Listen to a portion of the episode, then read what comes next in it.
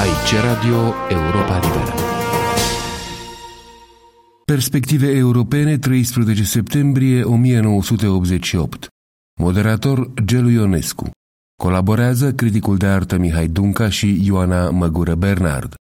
Din sumar a 45-a ediție a Festivalului Internațional de Film de la Veneția, la care Leul de Aur a revenit filmului la Legenda del Santo Bevitore în regia lui Ermano Olmi, iar Leul de Argint a fost câștigat de pelicula Călătorie prin ceață al lui Teo Angelopoulos. Medalia de aur a președintelui Senatului Italian a fost acordată filmului Caro Gorbaciov de Carlo Lizzani, care istorisește ultima noapte înainte de arestarea lui Buharin, noapte în care Ana Larina Buharin a învățat pe de rost testamentul politic al soțului ei. Nicolae Buharin, fost revoluționar bolșevic și colaborator apropiat al lui Stalin, a fost una din victimele epurărilor staliniste din anii 1930. Note pe marginea celei de-a 43-a ediții a Bienalei de la Veneția.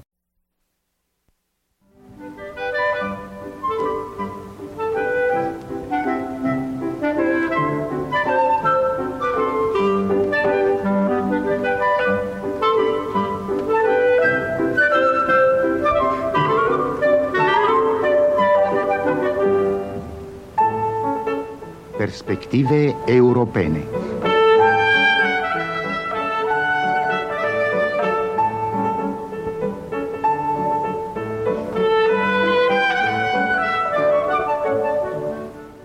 La microfon Gelu Ionescu. Vă invit să ascultați astăzi un program venețian. S-a încheiat Festivalul Internațional al Filmului din orașul Lagunelor, a 45-a mostra, cum mi se spune, festival care a adunat în diverse selecții aproximativ 60 de filme din 22 de țări.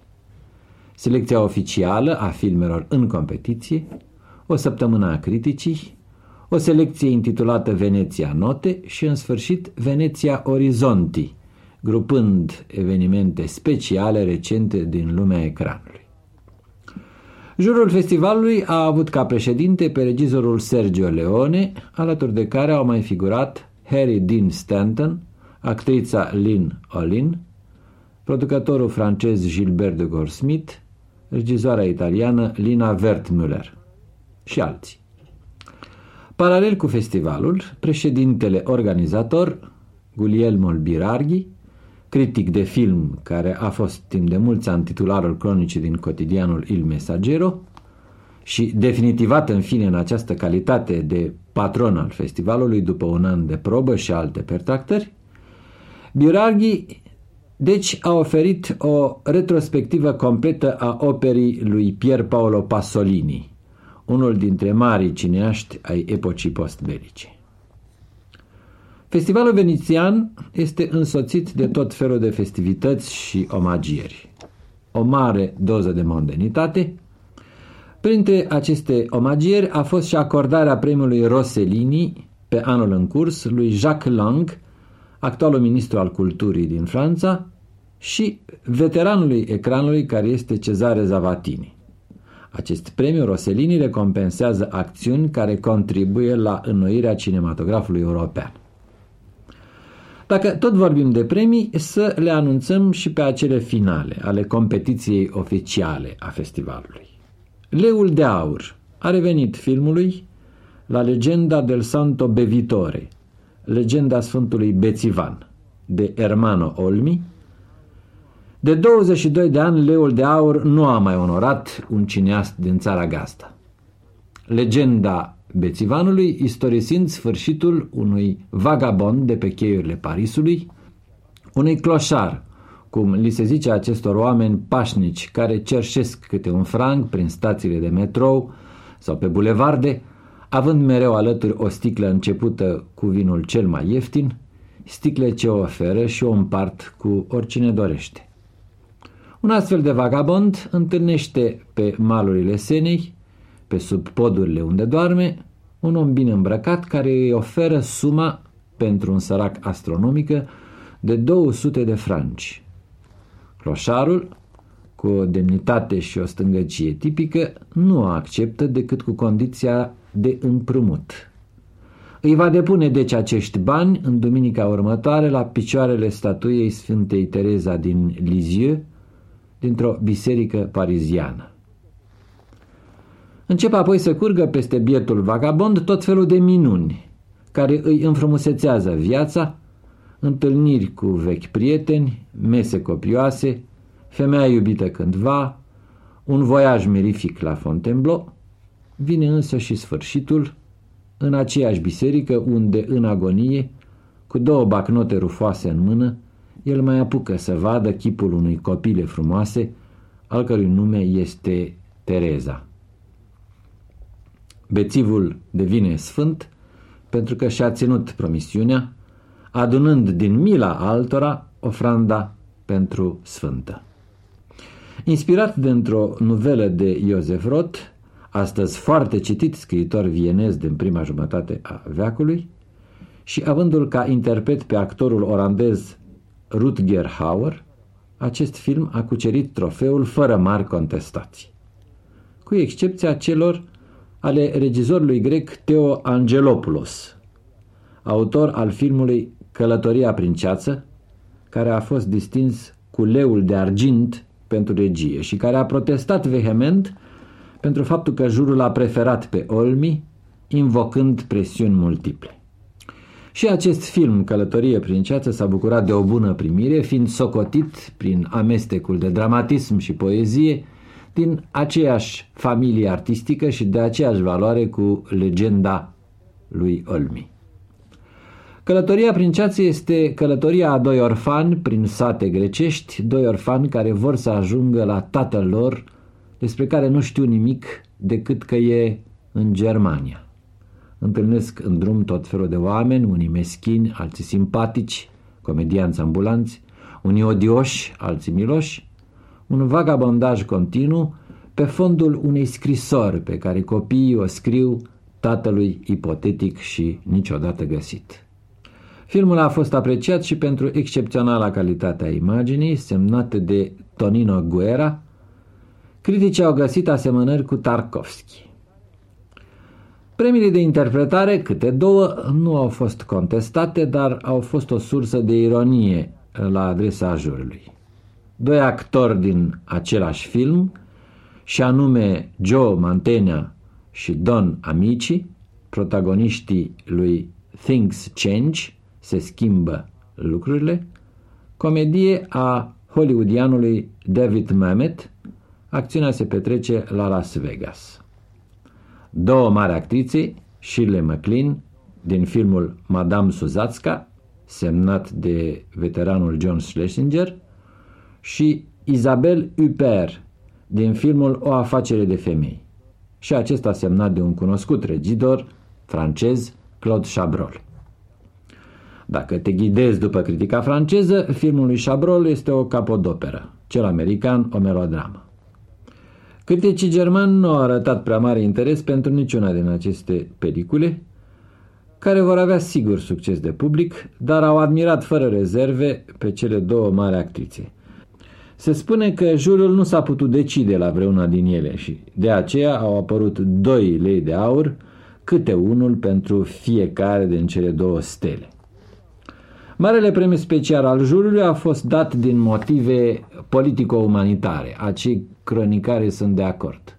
Unei coproducții africane intitulată Lagărul de la Tiaroie, realizare a senegalezului Sembene Usman.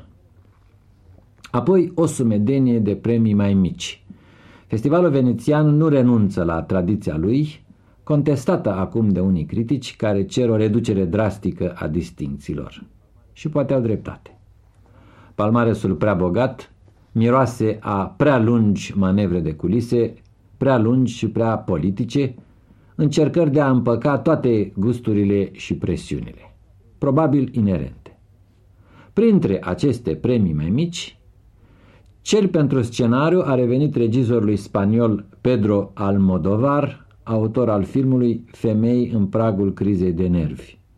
Film foarte aplaudat de criticii prezenți la festivitatea anunțării palmaresului. Premiul pentru imagine a fost acordat sovieticului Ivan Dicovicinăi, fost elev al lui Tarkovski, actor de la Teatru Taganca, aflat la primul său lungmetraj, filmul Călugărul Negru, după o novelă de Cehov. Deci, nu tu perestroică, nu tu glasnost, numai plângerile lui Decovicnei privitoare la noile restricții financiare din cinematografia sovietică. Nu, cineaștii sovietici nu se mai plâng de cenzură ideologică, ci de aceea financiară. Un film trebuie să devină rentabil, adică să aibă destui spectatori și cumpărători în Occident care să acopere costul lui. Ceea ce nu se întâmplă totdeauna cu filmele de artă, cele concepute pentru un public de elită, ambiționând la experiment sau la estetism declarat. Au mai putut fi văzute câteva producții sovietice recente în Festivalul de la Veneția, dar nu și în competiție. Printre aceste filme, cel mai recent Parajanov, film intitulat Asik Kerib, inspirat după un poem de Lermontov, și acesta, ca și ultimile două creații ale Georgianului, o frescă a pitorescului rafinat și a folclorismului estetizant. Parajanov a fost prezent la Veneția cu chipul său de bătrân prestidigitator, cu ținutele sale vestimentare excentrice, pe care se spune că și le coase el singur, parcă scoase din foarte rafinat imagistic filmele sale.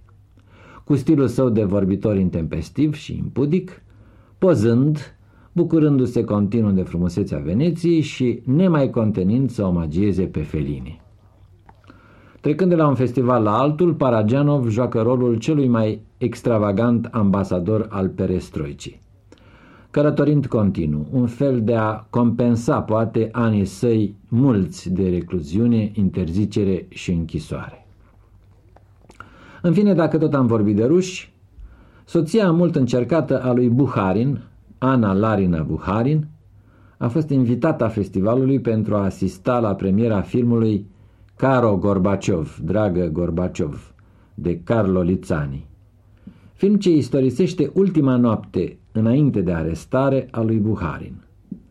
Noapte pe care cei doi soți și-au petrecut-o, astfel, Ana învățând pe din afară testamentul politic al soțului ei. Filmul unei teribile despărțiri.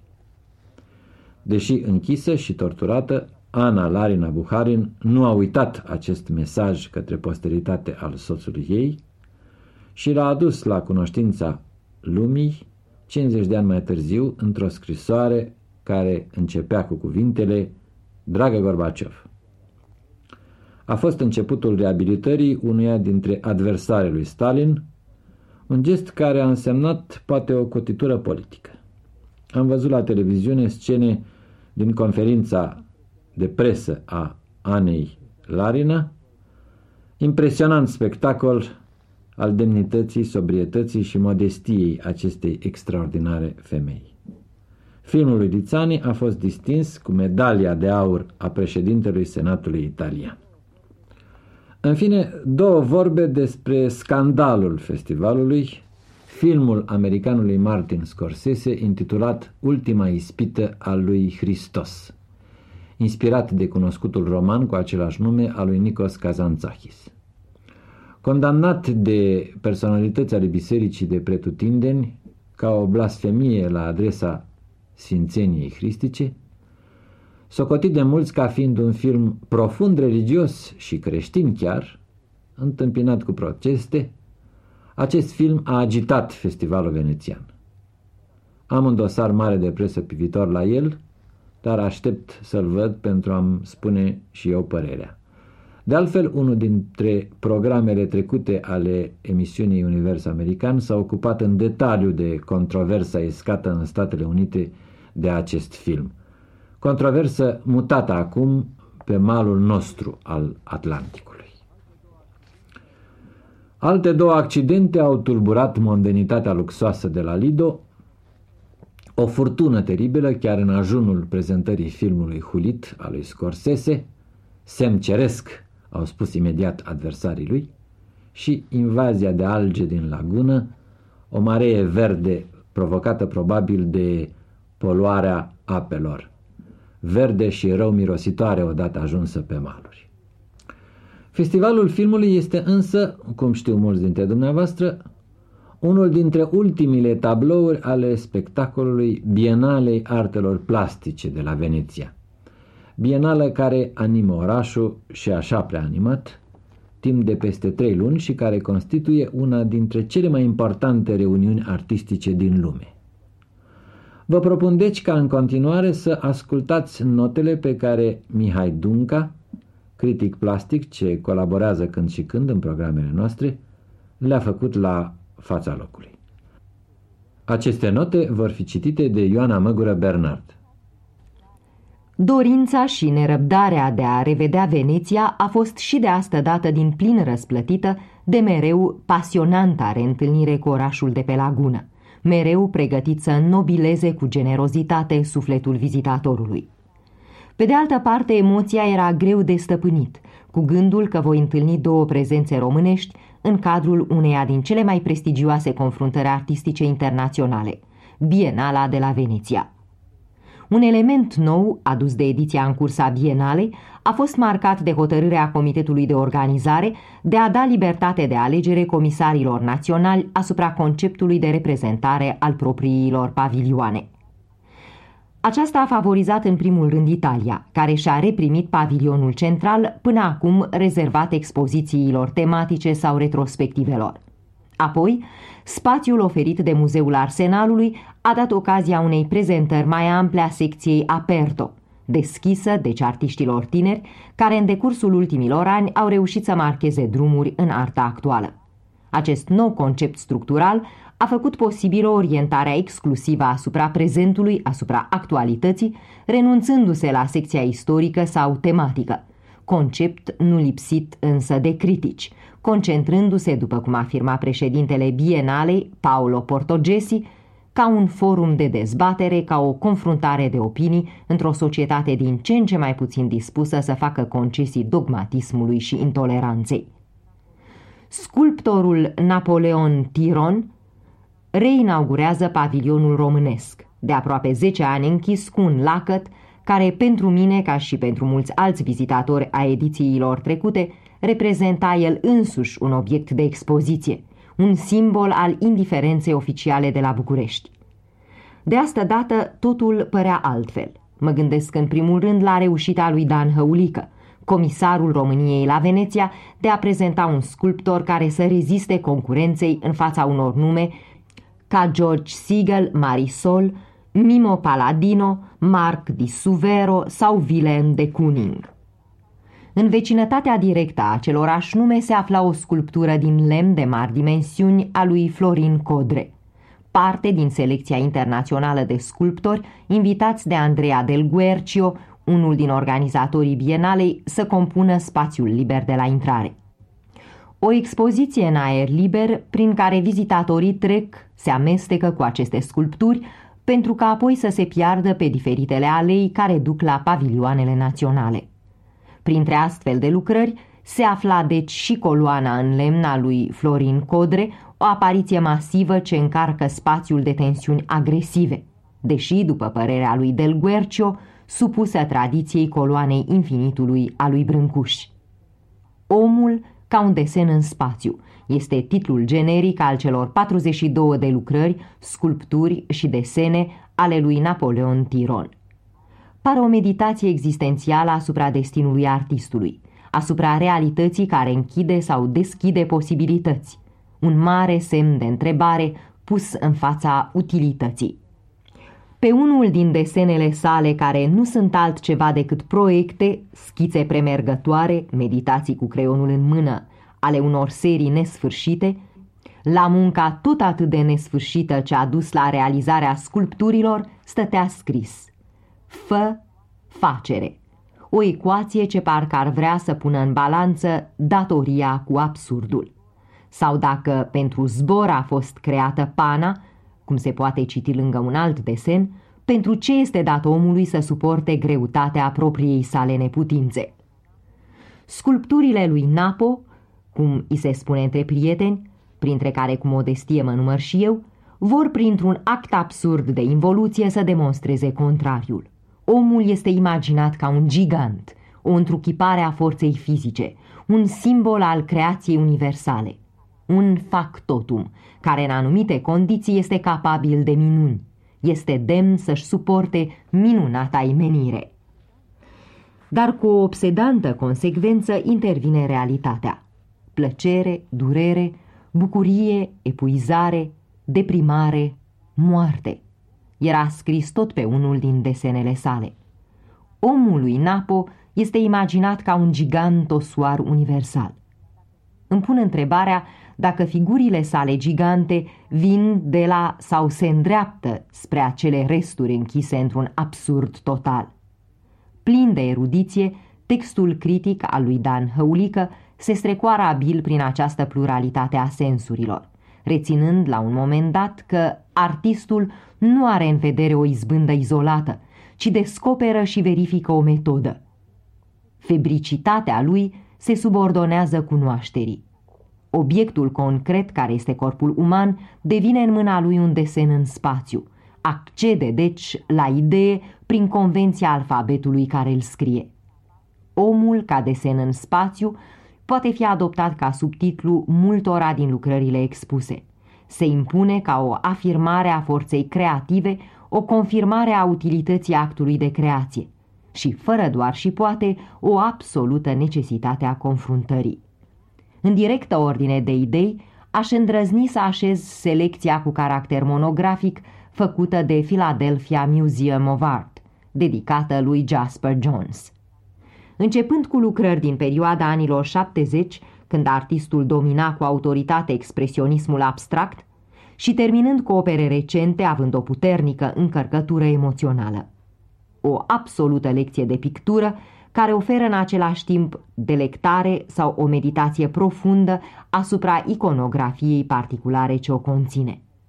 Punctul de referință intelectuală este legătura sa cu John Cage, una din cele mai importante personalități din muzica și coregrafia modernă, care i-a permis să găsească acele fin spiritualizate căi între artă și viață. Materialității inerte a artei îi se atribuie un rol meditativ care face posibilă analiza funcționalității imaginii sau a obiectului cu scopul instituirii unei adevărate legături reciproce între realitate și pictură. Această legătură este oferită de Jasper Jones, extrem de subtil, realitatea se află într-un continuu balans între iluzie și deziluzie, între concret și simbol, între umbră și lumină. La un moment dat, apare însemnat pe una din lucrări bătrân pământ de atâtea ori mințit. L-am văzut, dar prea târziu. În curând, poate va fi numai o amintire, sau nici atât. Ultimul ciclu dedicat anotimpurilor apare ca un rafinat pretext de a interpreta într-un aproape clasic expresionism relația dintre moment și infinit. Între aceste ultime lucrări și staticele icoane ale perioadei pop este bineînțeles o uriașă distanță. Absolut justificată, mi se pare deci răsplata cu premiul internațional al Bienalei, Leul de Aur, importantei retrospective a pictorului american Jasper Jones. Spre deosebire de selecția Germaniei Democrate sau a Cehoslovacii, care nu erau decât variante reduse ale propriilor saloane naționale, opțiunea Uniunii Sovietice s-a axat tot asupra unui clasic. Aristrich Lentulov, 1882-1943, pictor destul de puțin cunoscut, dar care reprezintă cu măestrie o perioadă destul de mare între impresionismul târziu și o bună parte din direcțiile post-impresioniste. Remarcabil pentru această alegere este faptul că, cu puțin timp în urmă, ea nu ar fi fost posibilă. Azi, Uniunea Sovietică se străduie să atragă atenția, poate nu numai vestului, că se identifică cu propria moștenire culturală. Mare parte din tablourile expuse provin din colecții particulare, simptomatica amprentă a politicii culturale din perioada stalinistă sau post-stalinistă. Este unanim accentuat faptul că Bienala de la Veneția este organizată sub forma unei instituții care în decursul celor aproape 100 de ani de existență și-a câștigat un exclusiv prestigiu, un loc de o absolută respirație internațională. nu este numai un fericit joc al soartei, ca tocmai Veneția să reunească cele mai controversate tendințe din arta actuală. Necontestatului prestigiu îi se mai adaugă faptul că Bienala posedă unul din cele mai bine organizate institute de informare și statistică, Arhiva Istorică de Artă Contemporană.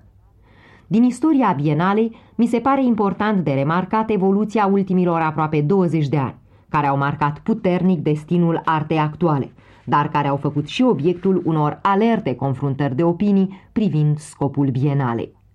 Începând cu anii 70, se afirmă tendința impunerii unei teme unificatoare care trebuia să fie respectată și de participările naționale. În mare parte, impunerea unor asemenea teme a avut un efect pozitiv, confirmat de edițiile anilor 70, 76, 78 și 86. Un loc aparte l-ar ocupa încercarea reușită a lui Maurizio Calvezi de a impune o temă nu numai de o absolută originalitate, artă și știință, dar în mod deosebit de o majoră importanță istorică și culturală. Raportul dintre artă și știință nu este numai o problemă a epocii moderne. A existat de-a lungul timpului ca o continuă interpenetrare între cele două domenii. O absolut unică și interesantă selecție de lucrări de artă și documente de arhivă au reușit acum doi ani să ilustreze această temă. Surpriza oferită anul acesta de Giovanni Carandente, directorul Bienalei, a fost hotărârea de a restitui Italiei pavilionul central. O absolută revelație a fost întâlnirea cu arta unor Mimo Paladino, Ianis Cunelis, Alberto Buri sau Ennio Morlotti, care după ani de consacrare peste ocean, apoi la Londra, Amsterdam sau Paris, li se oferă un spațiu adecvat în pavilionul italian. Expoziția anexă bienalei se cheamă ca de obicei Aperto, deschisă tinerelor speranțe. 86 de artiști proveniți din 25 de țări vrea să marcheze ceea ce s-ar putea numi rezerva de speranțe. Acum patru ani am văzut expuse trei picturi ale lui Radu Dragomirescu. Și astăzi se afirmă aceeași pretenție de a se impune direcțiile pe care se va mișca arta actuală reunite sub termenul generic de transavangardă. În afară de diplomatica alegere de a expune doi artiști sovietici, nu a reușit decât să prezinte arta într-un impecabil outfit, fără să lase impresia unor contradicții sau vizitatorului gustul polemicii. De multe ori, în locul întrebărilor, se preferă certitudini. Nu am intenția, ba chiar mi-ar fi și imposibil de a onora, cel puțin cu câteva cuvinte, ceea ce am văzut expus pe o suprafață de 60.000 de metri pătrați de-a lungul a 47 de pavilioane naționale. Acest parcurs se putea face din unghiul de vedere al vizitatorului de rând, curios să găsească lucruri care să-l amuze, din perspectiva intelectuală a omului informat, care se lasă însă prins de insolitul spectacol al artei, sau, cum am încercat eu, din dorința de a găsi confirmări sau infirmări sensului unei întrebări care de mult mă frământă. Dacă într-adevăr reușește arta să exprime impasul existențial în care se găsește omul modern, aici sau dincolo. Cu alte cuvinte, dacă de peste 2000 de ani arta și-a păstrat sau își afirmă în continuare printre alte funcții aceea de apărătoare critică în fața anomaliilor politico-sociale. Răspunsul artiștilor este ca totdeauna foarte diferit. Mesajul ce ar vrea să fie exprimat este uneori atât de ascuns încât aproape că nu mai există. Un asemenea frapant exemplu este dat de artistul belgian Guillaume Bill, direct influențat de Bruthiers sau Magritte, care reconstituie până în cel mai mic amănunt într-o sală a pavilionului o modestă casă burgheză, un fel de home sweet home. Estetica acestor tipuri de instalații se încadrează într-o categorie de încercări destul de des văzute prin sălile de expoziții. Ironia este însă prea mare pentru a fi luată în serios. De partea cealaltă a baricadei se mai găsesc din fericire artiști care nu consideră că limbajul artistic ar fi ajuns la saturație. În mod deosebit, s-ar putea remarca participarea artiștilor polonezi care nu și-au dezis nici de data aceasta forța și libertatea cu care sunt învățați să lucreze. Se pare că ideile manifestului Teatrului Zero a lui Tadeusz Cantor sunt proaspete în amintirea Izabelei Gustovska. În centrul sculpturilor, obiect, stă omul, pus într-o relație vizibil-invizibil. Subtitlul pavilionului Germaniei Federale, Casa fără arme, deși pentru mulți considerată numai o idee de fațadă, invită vizitatorul la o nesfârșită plimbare printr-o lume fantastică. Acest mesaj pacifist este poate mai puțin realizat ca atmosferă, dar mai direct exprimat de artistul canadian Michel Goulet, care așeza pe țeava a zece flinte câte un exemplar din Enciclopedia Universalis. Se poate gândi și așa.